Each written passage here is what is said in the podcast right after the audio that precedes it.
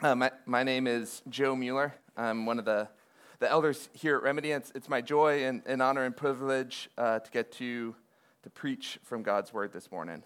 Um, today we're going to be in John chapter 4. If you have your Bible, uh, go ahead and, and, turn there now. Uh, uh, so last week we started uh, exploring this, this story, this narrative, this discussion between Jesus and a Samaritan woman.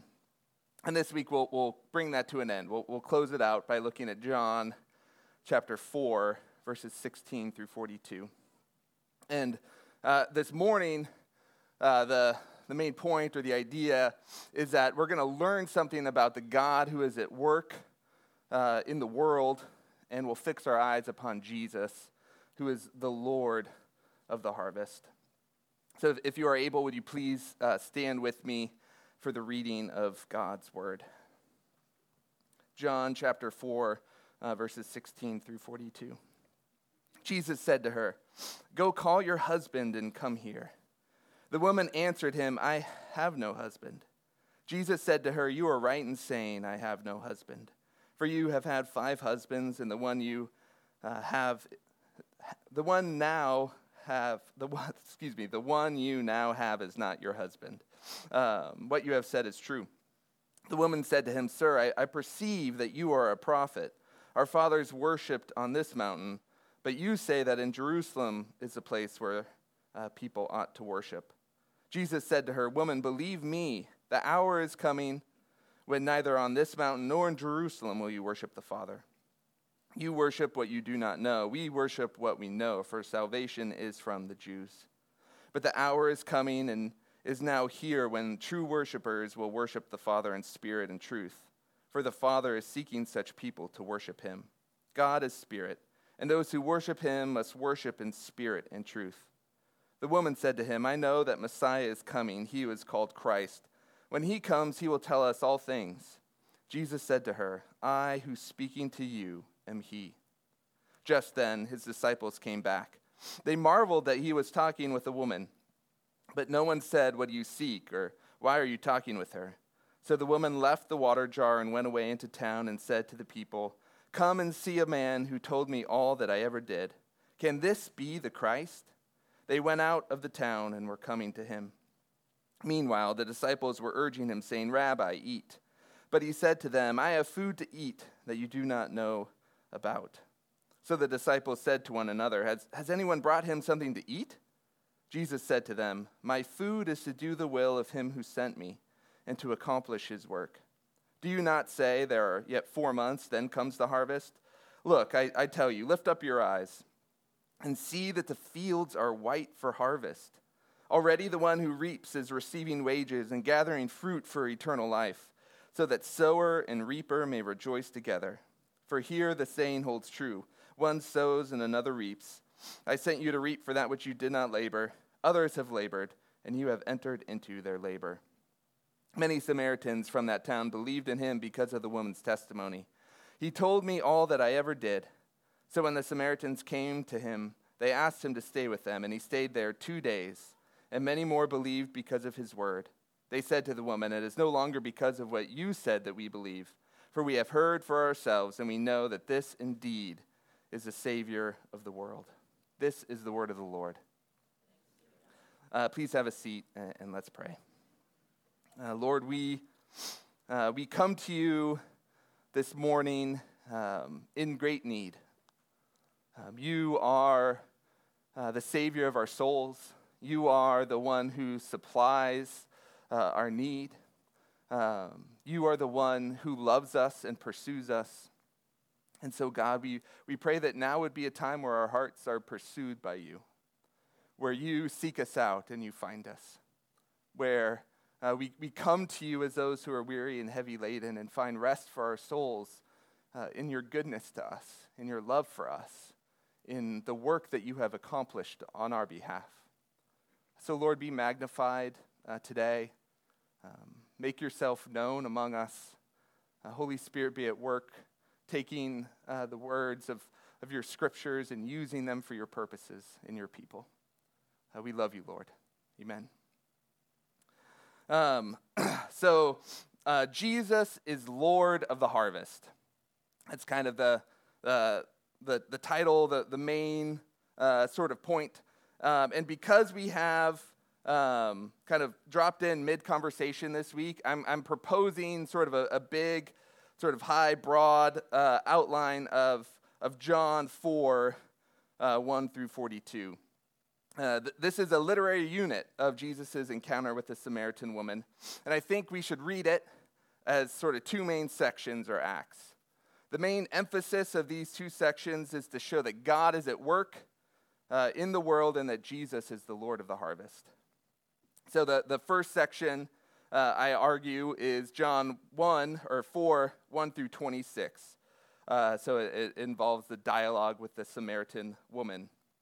And then the second section or act is John 4, 27 through 42.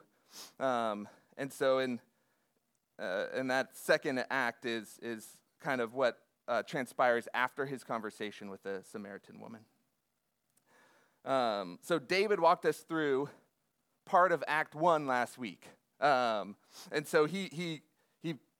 If we go ahead and, and change the slide here, there's a in the first six verses there's an intro, there's a setting, there's sort of what's going on. Uh, there's this divine appointment that Jesus on the road uh, to Galilee passes through Samaria, he sits down at a well, and he meets this this woman. And then la- last week David talked to us uh, about the living water of the Holy Spirit that Jesus promises uh, to his people. Uh, he showed us that there's a universality uh, of the gospel that all need it, um, and, and it is for everyone. Uh, he described to us the, the gift and the, the giver of the, the Spirit and, and uh, encouraged us that only living water satisfies our souls, that Jesus and the Holy Spirit is the only thing that can ultimately satisfy us. The, the third uh, uh, little literary section in this first act is the goal of the harvest. Um, so we have the means of the harvest in 7 through 15, and then we have the goal of the harvest in verses 16 through 26. Um, Davis, or Davis, David walked us. I just merged all those words together. Um, through the setting last week and demonstrated that the living water of the Holy Spirit is the controlling image of the first half of his conversation with the Samaritan woman. The living water that Jesus promises the Samaritan woman described in, in 410, right, and again in 14 or uh, 413 and following. This living water is the same living water that the disciple whom Jesus loved identifies as the Holy Spirit in John 7 37 and following. If you look at, at verse 10 in your Bibles, right?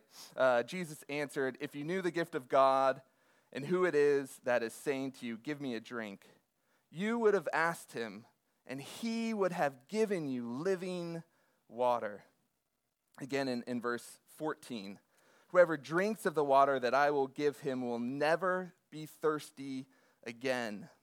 Uh, the water that I will give him will become in him a spring of living, uh, a spring of water welling up to eternal life. And then from 7, um, verse 37. On the last day of the feast, the great day, Jesus stood up and cried out, If anyone thirsts, let him come to me and drink. Whoever believes in me, as the scripture has said, out of his heart will flow rivers of living water. Now, this he said about the Spirit whom those who believed in him were to receive. For as yet the Spirit had not been given because Jesus was not yet glorified. The Spirit is the water that Jesus gives his people, and it is the Spirit that Jesus offers the Samaritan woman. He, he offers it to her. He says, If you had asked of me, I would have given it to you. So we, we've already seen uh, what this offer means, right? When Jesus offers us the, the Holy Spirit, we've seen from John 3 uh, that receiving, being born of the Spirit, means that we'll enter and we'll see the kingdom of God. That's what it means to be born of the Spirit. It also means that we'll have eternal life with God forever. So that's John 3 15 and 16, and then also 4 14. So the, Jesus offering the Samaritan woman the, the Spirit, he's saying, enter into the kingdom of God, have eternal life. All you have to do is ask me for it. We've already seen what motivates this offer uh, in God. It is the love of the triune God for the world that motivates his offer. So that's John 3 16, right? For God so loved the world. But I think there is more to this water imagery that John is introducing to us in this text that, as best as I can remember, we haven't discussed it all yet in, in our examination of John. And that's, the, that's an agricultural theme. It's this idea that, that water has agricultural value. Water grows things. And I've uh, tipped my hand if, if we go to the next slide. The controlling theme is one of, of, of a harvest, um, right? That the means of the harvest is the living water of the Holy Spirit. The, the work of the Holy Spirit described here is one of agricultural abundance. He, he helps bear fruit, he grows plants. So, um, my, my point is basically this, right? The water that gives life in 7 through 15 should be read in light of the harvest mentioned in verses 35 through 38. Uh, verse 35 says, Do you not say that there are yet four months, then comes the harvest? Look, I tell you, lift up your eyes and see the fields are, are white for harvest. Um, you're a farmer, you plant all your seeds. If you never water it, will it grow? No, right? The, the, it has to have water. Seeds have to have water to grow. I, um, as a boy, I saw this vivid image of this little experiment that we did in elementary school. Um, I don't remember a lot about the experiment. I don't remember the teacher. I don't remember how old I was. But I remember taking a lima bean, which is a big bean, um, if anyone hasn't seen a lima bean. And uh, we, so it's, it's dead, right? A lima bean is dead. And then we took this dead paper, like paper towel, or like um, when I was a kid, we had the, the brown paper, which didn't really dry your hands, and you had to use a lot of it. But we took that, so a dead paper on a dead bean, and then we took water and we poured it on the, the paper towel. And if the, the paper towel got dry, we put more water on it. So we, we had this source of living water that we were, we were putting on the bean. And, and I remember uh, it sprouted, right? It, roots started to come out, and you started to have this, this little thing come out. And, and I learned something about the power of water as, as a child in, in that moment, right? The, the power of water is that it unlocks life, right? Water is something that, that, that brings forth yielding uh, of fruit and, and plants. Um, over time, every being that got exposed to the power of that water began to grow roots and leaf and stem. Water had unlocked or imparted life to the bean, it had, had opened it up and, and made it grow and sprout. And uh, our experience of the Spirit is, is no different. It's no different. We were dead in our trespasses and sins but God made us alive together with Christ. He causing he caused us to be born again to a living hope through the resurrection of Jesus Christ from the dead. And as we received the promised spirit through faith, we, we gained new life in Christ. We were we, we became a plant uh, in his hands. So in Christ we are now called to bear fruit in keeping with repentance. That's Luke 3 8. And Paul in Galatians 3 tells us to walk in the Spirit and lists off nine fruits of it, right? He talks about love and joy and peace and patience and kindness and goodness and faithfulness and gentleness and self control. Jesus, speaking of the fruit his followers will yield, reminds us in John 15, 16, You did not choose me, but I chose you and appointed you that you should go and bear fruit, and that your fruit should abide so that whatever you ask the Father in my name, he may give it to you. The Spirit gives life to the dead, and the Spirit causes the barren fields of humanity to become ripe for harvest. Jesus is Lord of the harvest because Jesus is the giver of living water. So, uh, we're going to now get into little the, our verses for today, and I want us to remember three things as we continue to explore this ag- agricultural theme from, from John 4. The, the first is that Jesus offers the woman the Spirit. We see that in 10, right? He would have given you living water, he's, he's offering it to her. The second is like most people that Jesus encounters, uh, she doesn't understand him. she doesn't understand what he's talking about at first. Um, and then three is that she ends uh, our, our verses from, from last week, verse 15, by asking Jesus for the living water. Even though she doesn't fully understand it, she still thinks it's something that, that she, she may be able to, to drink and not have to come and draw water anymore. She's not tracking. Right, verse 15 the woman said to him, Sir, give me this water so that I may not be thirsty or, uh, or have to come here to draw water. And so now, now we're getting into our, the third part of our first act where Jesus reveals what God is after in sending the Spirit to impart springs of water welling up to eternal life. The thing that God is after is true worshipers. God sends the Spirit into the world to get true worshipers. So we see that in verse 23. Uh, but the hour is coming and is now here when the true worshipers will worship the Father in spirit and truth, for the Father is seeking such people to worship him. This is the point that Jesus is, is driving the Samaritan woman to. Uh, but it, I find it incredibly curious how he gets there. Um, if somebody asks you for water, usually what's your next thing that you would say to them? Here, have some water, right? Um, that's usually what you would say. But Jesus in verse 16 says, uh, Go call your husband and come here. Um, why did he respond this way? What's going on in the mind of, of our Savior as he has this dialogue with this woman? And so, my, my reading is that Jesus is laying the foundation for the Samaritan woman's testimony among her village that we'll see in, in Act 2, the, the second literary unit of our passage. Listen to the words of, of her testimony from verse 29. Come, see a man who told me all that I ever did. Can this be the Christ? Uh, in verse 39, many Samaritans from that town believed in him because of the woman's testimony. He told me all that I ever did. The all that I ever did, uh, we have a, a, testimony. Like, what, what is uh, the all that I ever did? We have a testimony of, a, uh, of in our passage is this. So Jesus um, convicts her of something. Uh, verse 17 The woman answered, I have no husband. Jesus said to her, You are right in saying, I have no husband. For you have had five husbands, and the one you have is not your husband.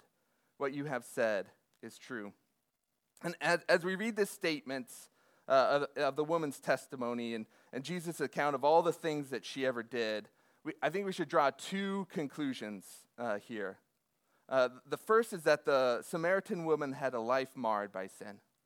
Uh, both sins committed against her that she suffered from, and sins she committed against others, where she inflicted suffering on others. So, in, in short, right, the Samaritan woman was just like you and me. She was just like you and me. And the second thing, the second conclusion, is that Jesus knows this about her. He knows her. And even so, he's already offered her the Spirit in verse 10. He's already offered it to her because he wants her as a worshiper. And at this point, as Jesus tells her all the things that she ever did, she seems to start to understand this, the type of conversation she's having with Jesus. We see that in verse 19. The woman said to him, Sir, I perceive that you are a prophet. And so, uh, perceiving that she's having a spiritual conversation with a spiritual man, she jumps into a question and debate pertinent to her understanding of God, which is where should I worship? Verse 20 Our, our fathers worshiped on this mountain, but you say that in Jerusalem is the place where people ought to worship. So, David told us, right, about the division and animosity between the Samaritans and the Jews last week, so I won't re- rehash details, but suffice it to say that Samaritans generally saw Mount Gerizim as a place of worship. Right, a lot was going on. They thought Abraham did a lot of really important things there. It's important in, in the book of Deuteronomy, which was their scriptures. Um, so they thought that it was good to worship there. while the Jews uh, would say that the place of worship is, is only in Jerusalem because of uh, the, the rest of the, the Old Testament. And so uh, we've gone from a knowledge of sin, right? Jesus brings her to a knowledge of her own sin in verses 16 through 18, to uh, a question of worship in verse 20. And Jesus responds uh, by doing three things. Uh, he points to his crucifixion, he identifies himself as a source of salvation, and uh, he, he indicates that the true worship of God is, is wrought by God, is created by God, is, is uh, orchestrated by God. So, crucifixion, uh, where is that in, in our text? It's in verse 21. Uh, Jesus said to her, Woman, believe me, the hour is coming when neither on this mountain nor in Jerusalem will you worship the Father. So the hour is coming. And this is re- repeated again in verse, verse 23.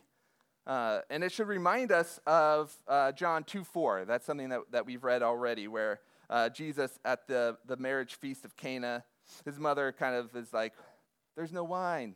And he's like, Woman, my hour has not yet come.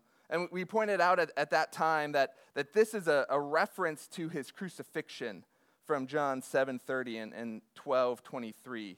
Um, right, in 7:30 they, they were seeking to arrest him but no one laid a hand on him because his hour had not yet come. And then in John 12.23, so they were seeking to, oh, I just, I made a mistake. Um, it's uh, John 12, 23. Um,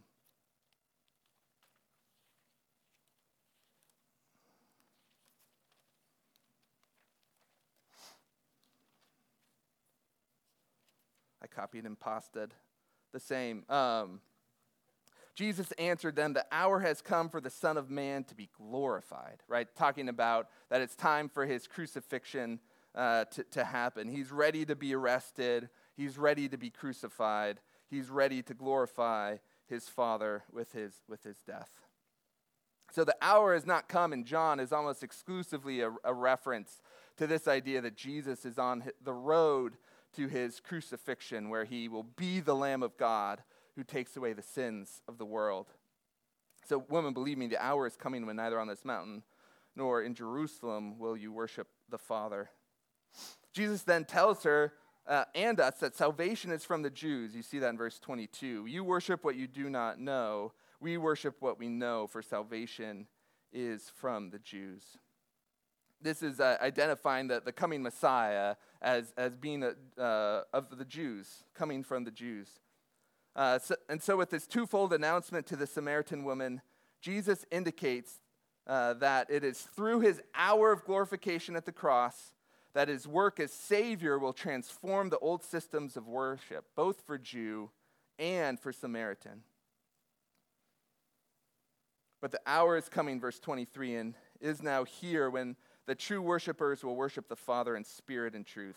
For the Father is seeking such people to worship him. God is spirit, and those who worship him must worship in spirit and truth.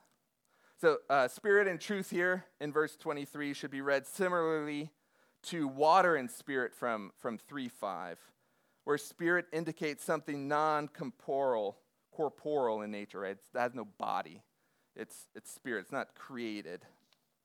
Uh, um, the, it, it has, it's created. Spirits are created uh, God is not created. So when it says God is spirit, he's not created. But we are created and we have spirits. Uh, but it's just non corporeal, it doesn't have a body. Um, the worship that God requires must be in truth. It must be to the tri- to, unto the triune God alone, ascribing him the glory due to his name, remembering his works among his people, expressing our fear and love and praise and lament and petition and our calling upon and our trusting in and our service with all the heart and with all the soul and with all the might unto God alone. But more than the simple uh, corporeal manifestation of words and thoughts, right? When we worship, we think that we say words, we think thoughts, we have uh, emotions. Um, our worship too must be spiritual in nature. God, who is spirit, must be worshiped in spirit. So, so think about this mere forms of truth right? Mere forms. So that's either the words that we say and the songs that we sing, or uh, the prayers that we pray, or, or the preaching that we listen to or that we deliver, or in the, the sac- even the sacraments we perform, right? The, the, the Lord's Supper and, and baptism.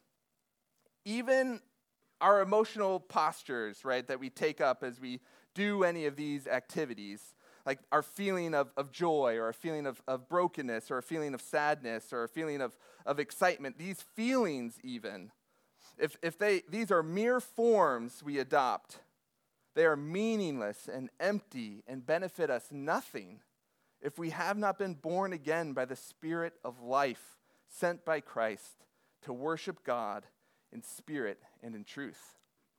But praise be to God, because of the great uh, love with which He loved us, He gave us His only begotten Son, so that all who believe in His name are given the right to become children of God. And if you gaze upon the Lamb who takes away the sins of the world, and behold him as he is, and believe in his name, and call upon his name to be saved, then as Ephesians 1:13 says, in him you also, when you heard the word of truth, the gospel of your salvation, and believed in him, were sealed with the promised Holy Spirit. And for in Ephesians 4:30 it continues, by whom you were sealed for the day of redemption. If you are in Christ, Jesus has given you the living water of his Spirit, just like he offered it to the Samaritan woman. Jesus is Lord of the harvest because Jesus is the giver of the living water that creates true worshipers of God. The Samaritan woman is starting to figure something out as she listens to Jesus. She's starting to understand the man that he is and she takes this, the conversation exactly to this spot. Who gives life and who creates worshipers, right? Uh, who will replace Moses and instruct the people of God how to worship? Who will feed them on this journey in the wilderness? Who will accomplish this work? Uh, verse, verse 25, right? The woman said to him, I know that Messiah is coming, who is called Christ. When he comes, he will tell us all things. This is the, the, the sixth and final thing that the Samaritan woman uh, says, the sixth statement that she has in her conversation with Jesus. If you read back through the narrative up to this point, you'll notice that Jesus has made six statements as well. So they're, at this point, they're both six and six. What we have next is a seventh statement Jesus makes in his dialogue with the daughter of Samaria. And I want to read it from the NASB to preserve a bit of the, the force that John intends for us to read here. at verse 26, Jesus said to her, I am the one speaking to you. And in his seventh statement, Jesus claims his title as Messiah, and he speaks of himself as the deity, the great I am, Yahweh. The great I am has revealed his name to the woman he met at the well. God is with her. Jesus said to her, I who speak to you am he. That's how it, it reads in our ESV. So, so Jesus is the Messiah. Jesus is God incarnate. Jesus is there at the well with the woman. And, and by way of, of application, I want us uh, to get us thinking this week more about what it means for Jesus to be the Messiah. What does it mean for him to be the Christ? And uh, I absolutely love how the Heidelberg Catechism, which is a, a 17th century uh, document, um, it summarizes the teaching of the Bible on this topic. What does it mean that Jesus is called Christ? So I'm, I'm going to read uh, question and answer 31 and 32. I, I commend them to you. Go home, read them some more, meditate on them. There's scripture references, read them. Think about uh, who Jesus is as, as Christ. So, why is he called? And I use the Heidelberg Catechism because there was an old guy, his name was Hercules Collins, in 17th century. Uh, Baptists got, a, got uh, persecuted a lot. I don't know if everybody knows that, but people really didn't like Baptists back in the day. And to show how orthodox the Baptists were, he took the Heidelberg Catechism and baptized it. He changed some parts about baptism, but he accepted the Heidelberg Catechism basically in its entirety, except for the parts about baptism. Um, and I really like Hercules Collins, so that's what I do too. Um, so, Heidelberg Catechism uh, why is he called Christ, meaning anointed? Why is he called Christ, meaning anointed? Talking about the person of Jesus. The answer it gives is because he has been ordained by God the Father and has been anointed with the Holy Spirit. And we, we, we saw that earlier in, in John, how the Holy Spirit descends upon him like a dove. And what is he anointed to be? Uh, to be first our chief priest and uh, chief prophet and teacher, who fully reveals to us the secret counsel and will of God concerning our deliverance. He's to be our only high priest, who has delivered us by the one sacrifice of his body, and who continually pleads our cause with the Father. And he is to be our eternal King, who governs us by his word and spirit, and who guards us and keeps us in the freedom he has won for us. So that's what it means for Christ to be our anointed. This is summarizing the, the teaching of the Bible. Uh, question 32 says, But why are you called a Christian? The answer it gives is because by faith I am a member of Christ and so share in his anointing, right? Jesus gives the living water, the, the Holy Spirit to us. I am anointed to do, uh, to confess his name, to present myself as a living sacrifice of thanks, to strive with a free conscience against sin and the devil in this life, and afterward to reign with Christ over all creation for eternity. And so, my encouragement this week as you go from here is, is find time this week and sit under these brief summaries of the teaching of God's Word, and that the truth of Jesus' anointing as revealed in Scripture and its impact on of your life draw him into worship, draw you into worship of him. Right? What does it mean to, to know that Jesus is my king? Right? And he commands my destiny, and that he guards me and protects me and keeps me safe and no one can snatch me from his hand. What does that mean for me this week? So this, this ends Act 1 with the, this announcement that Jesus' deity and Messiah status. Jesus is the I am, and he is the Messiah. He is the Savior of the world. And that, that ends uh, Act 1. Uh, and Act 2 begins, right? You can sense this change of scene uh, occurring. If this were a movie, right, you would have like the shot coming, and then Jesus is sitting by the well, and then the Samaritan woman's walking up, and then they have this conversation, and then all of a sudden, it's changing scenes, and you see the disciples approaching, and the jar. She's like, oh, "I'm leaving," and and and that it's this change of scene going on. Um, and so, literally, the second scene has three sections, just like the first. Uh, and they're organized, I would say, like this. The, the first is there's a sowing Samaritan woman. We see that in verses 27 through 30. We see the mechanics of the harvest in 31 through 38, and then we have a reaping Jesus and his disciples in 39 through 42. Eh, um, so the first act, uh, the first and third section of this act serve to provide an example and an emphasis on the central point of Act Two, and that's the harvest. In harvest, there are sowers and reapers. Uh, so the sowing Samaritan woman. Just then, uh, verse 27, his disciples came back. They marveled that he was talking with a woman, but no one said, Why do you, uh, what do you seek, or why are you talking with her? So the woman left her water jar and went away into the town and said to the people, Come, see a man who told me all that I ever did. Can this be the Christ? They went out of the town uh, and were coming to him. So the woman, right, she's just recently been sown and reaped by Jesus at the well, right? He, he offers her the Holy Spirit. She, uh, she accepts it, um, and then she is made a true worshiper of, of Jesus in those, I don't know, however long that took. And so immediately she now turns into a sower in the Lord's employ. Leaving her jar at the well, she heads into town to give a report, a testimony to her fellow Samaritans. And, and notice the basic uh, at a basic level the content of her sowing ministry in, in verse 29. Right? Come and see. Uh, that's how it, it starts. Come and see. She invites people to come to Jesus and to see for themselves who he is.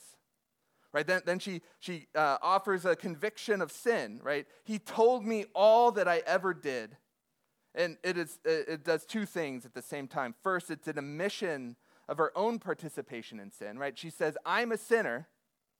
And second, it's a testimony that Jesus knows her and Jesus loves her. Then there's also a proclamation of, of the person of Christ, right? Can this be the Christ? Is he the one who will tell us all things? Does he offer living water to a person like me? And the way this question is framed is an indication that the woman believes Jesus, right? And it serves as an invitation for others to do the same. He's offering living water. Can this be the Christ? Come and see. After the testimony of the woman, we, we are brought back to the well where the disciples are trying to get their rabbi to eat. This is the, the mechanics of the harvest section in verses 31 through 38. Meanwhile, the disciples were urging him, Rabbi, eat. But he said to them, I have food to eat that you do not know about. So the disciples said to one another, Has anyone brought him something to eat? And so, just like the Samaritan woman, the disciples are slow on the take to understand that Jesus is talking about something spiritual. Uh, verse 34 Jesus said to them, My food is to do the will of him who sent me and to accomplish his work. This is similar to saying that, that uh, Jesus gives in response to the temptation of the devil in Matthew 4 4 and Luke 4 4. Um, both, they're both the four fours, um, which is itself a quotation of Deuteronomy 8 3. Uh, 8 3 in Deuteronomy reads, And he humbled you, and that you hunger and fed you with manna, which you did not know, nor did your fathers know, that he might make you know that man does not live by bread alone, but man lives by every word that comes from the mouth of God. Jesus, at, at this point, he's trying to raise the spiritual intelligence of his disciples by pointing to a spiritual nourishment he receives by obedience to the single divine will of the triune God. They are focused on the material world, but Jesus has just added uh, to the number of sheep protected in the palm of his hand. He has brought the lost sheep home. He has found the lost coin. His prodigal daughter has returned to him. And he keeps up the focus on the spiritual. Verse 35 Do not say, There are yet four months, then comes the harvest. Look, I tell you, lift up your eyes and see that the fields are white for harvest. Yet four months, then comes the harvest. Uh, this is probably like a colloquial saying uh, his disciples would have been familiar with. It, it, gives a sense that we've got some, some time, right? There's some time to come before harvest. There's no need to hurry. But Jesus wants their eyes to be open to the harvest of souls. There are brothers and sisters out there waiting to find their forever home in the arms of Christ. Verse 36 Already the one who reaps is receiving wages and gathering fruit for eternal life so that sower and reaper may rejoice together. For here the saying holds true one sows and another reaps. I sent you to reap for that which you did not labor. Others have labored, and you have entered into their labor. Uh, we should read these verses as, having an immediate referent uh, of the conversation of Jesus with the Samaritan woman. Jesus reaped and gathered her for eternal life. But now, she has turned around and become a sower. She is sharing her testimony and calling others to come to Christ. The others have labored is Jesus referring to his work with the Samaritan woman and her work among the townspeople. She is a co laborer with our Lord and our God. The disciples enter into this labor wrought by Jesus and the Samaritan woman as reapers. And that continues in verses 39 through 42. This is the reaping of Jesus and his disciples. Uh, many Samaritans from the town believed in him, and because of the woman's testimony, he told me all that I ever did. So when the Samaritans came to him, they asked him to stay with them, and he stayed with them two days, and many more believed because of his word. Just as Jesus didn't actually baptize anyone, right? We see that in 4 1. It is likely here that Jesus and his disciples worked together to reap the harvest in, in Sychar. The sowing of the Samaritan woman and the reaping of the disciples produce an abundant harvest and a new witness. Verse 42 Jesus said to the woman, It is no longer because of what you said that we believe, for we have heard for ourselves, and we know that this is indeed the Savior of the world. Jesus is Lord of the harvest because Jesus is the giver of living water that creates true worshipers of God. The Samaritan woman and the town of Sychar are proof. You and I are proof. And I want to leave you with this encouragement from Jesus to those who come to him for his living water, for those who want to be a true worshiper of God. When his disciples came to Jesus to learn to pray, uh, Luke records Jesus as instructing them in, in this way in Luke 11. And I want it to be an encouragement to you um, who may be thirsty for living water. Uh, Luke 11, verse 5. And he said to them, Which of you has a friend will go to him at midnight and say, Friend, lend me three loaves, for a friend of mine has arrived on a journey and I have nothing to set before him? Um, like, what a jerk, right? Who goes to their friend's house and asks for a loaf of bread? And, and Jesus knows this. Uh, he will not answer, for, uh, in verse 7, he will answer him from within. Do not bother me.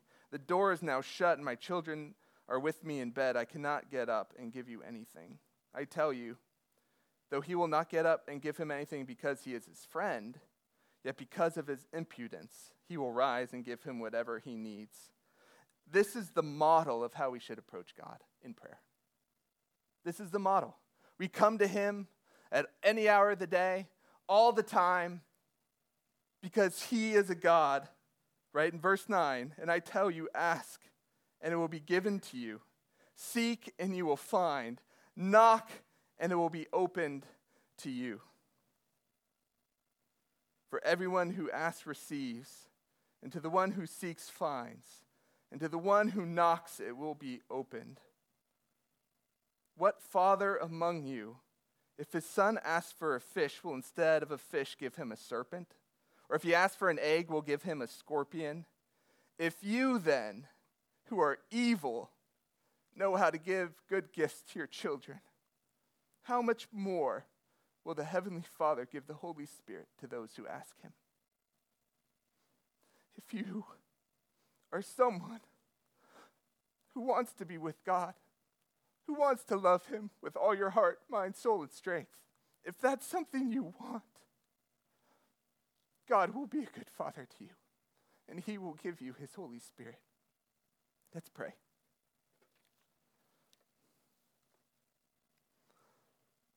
God, we are so grateful that you are the God of the harvest.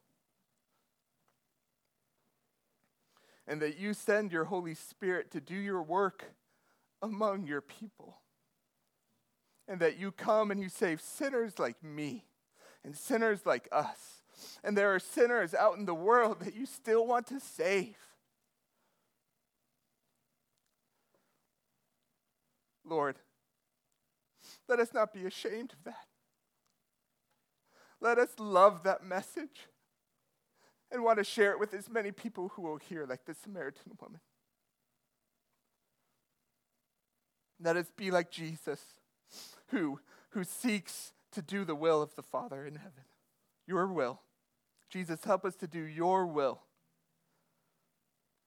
Encourage us as we feel weak and we feel frail and we feel empty and we feel broken and sad. Strengthen us as we feel joy and excitement and um, strong and powerful. Lord, be near to us and give us your Holy Spirit, we pray. In Jesus' name, amen.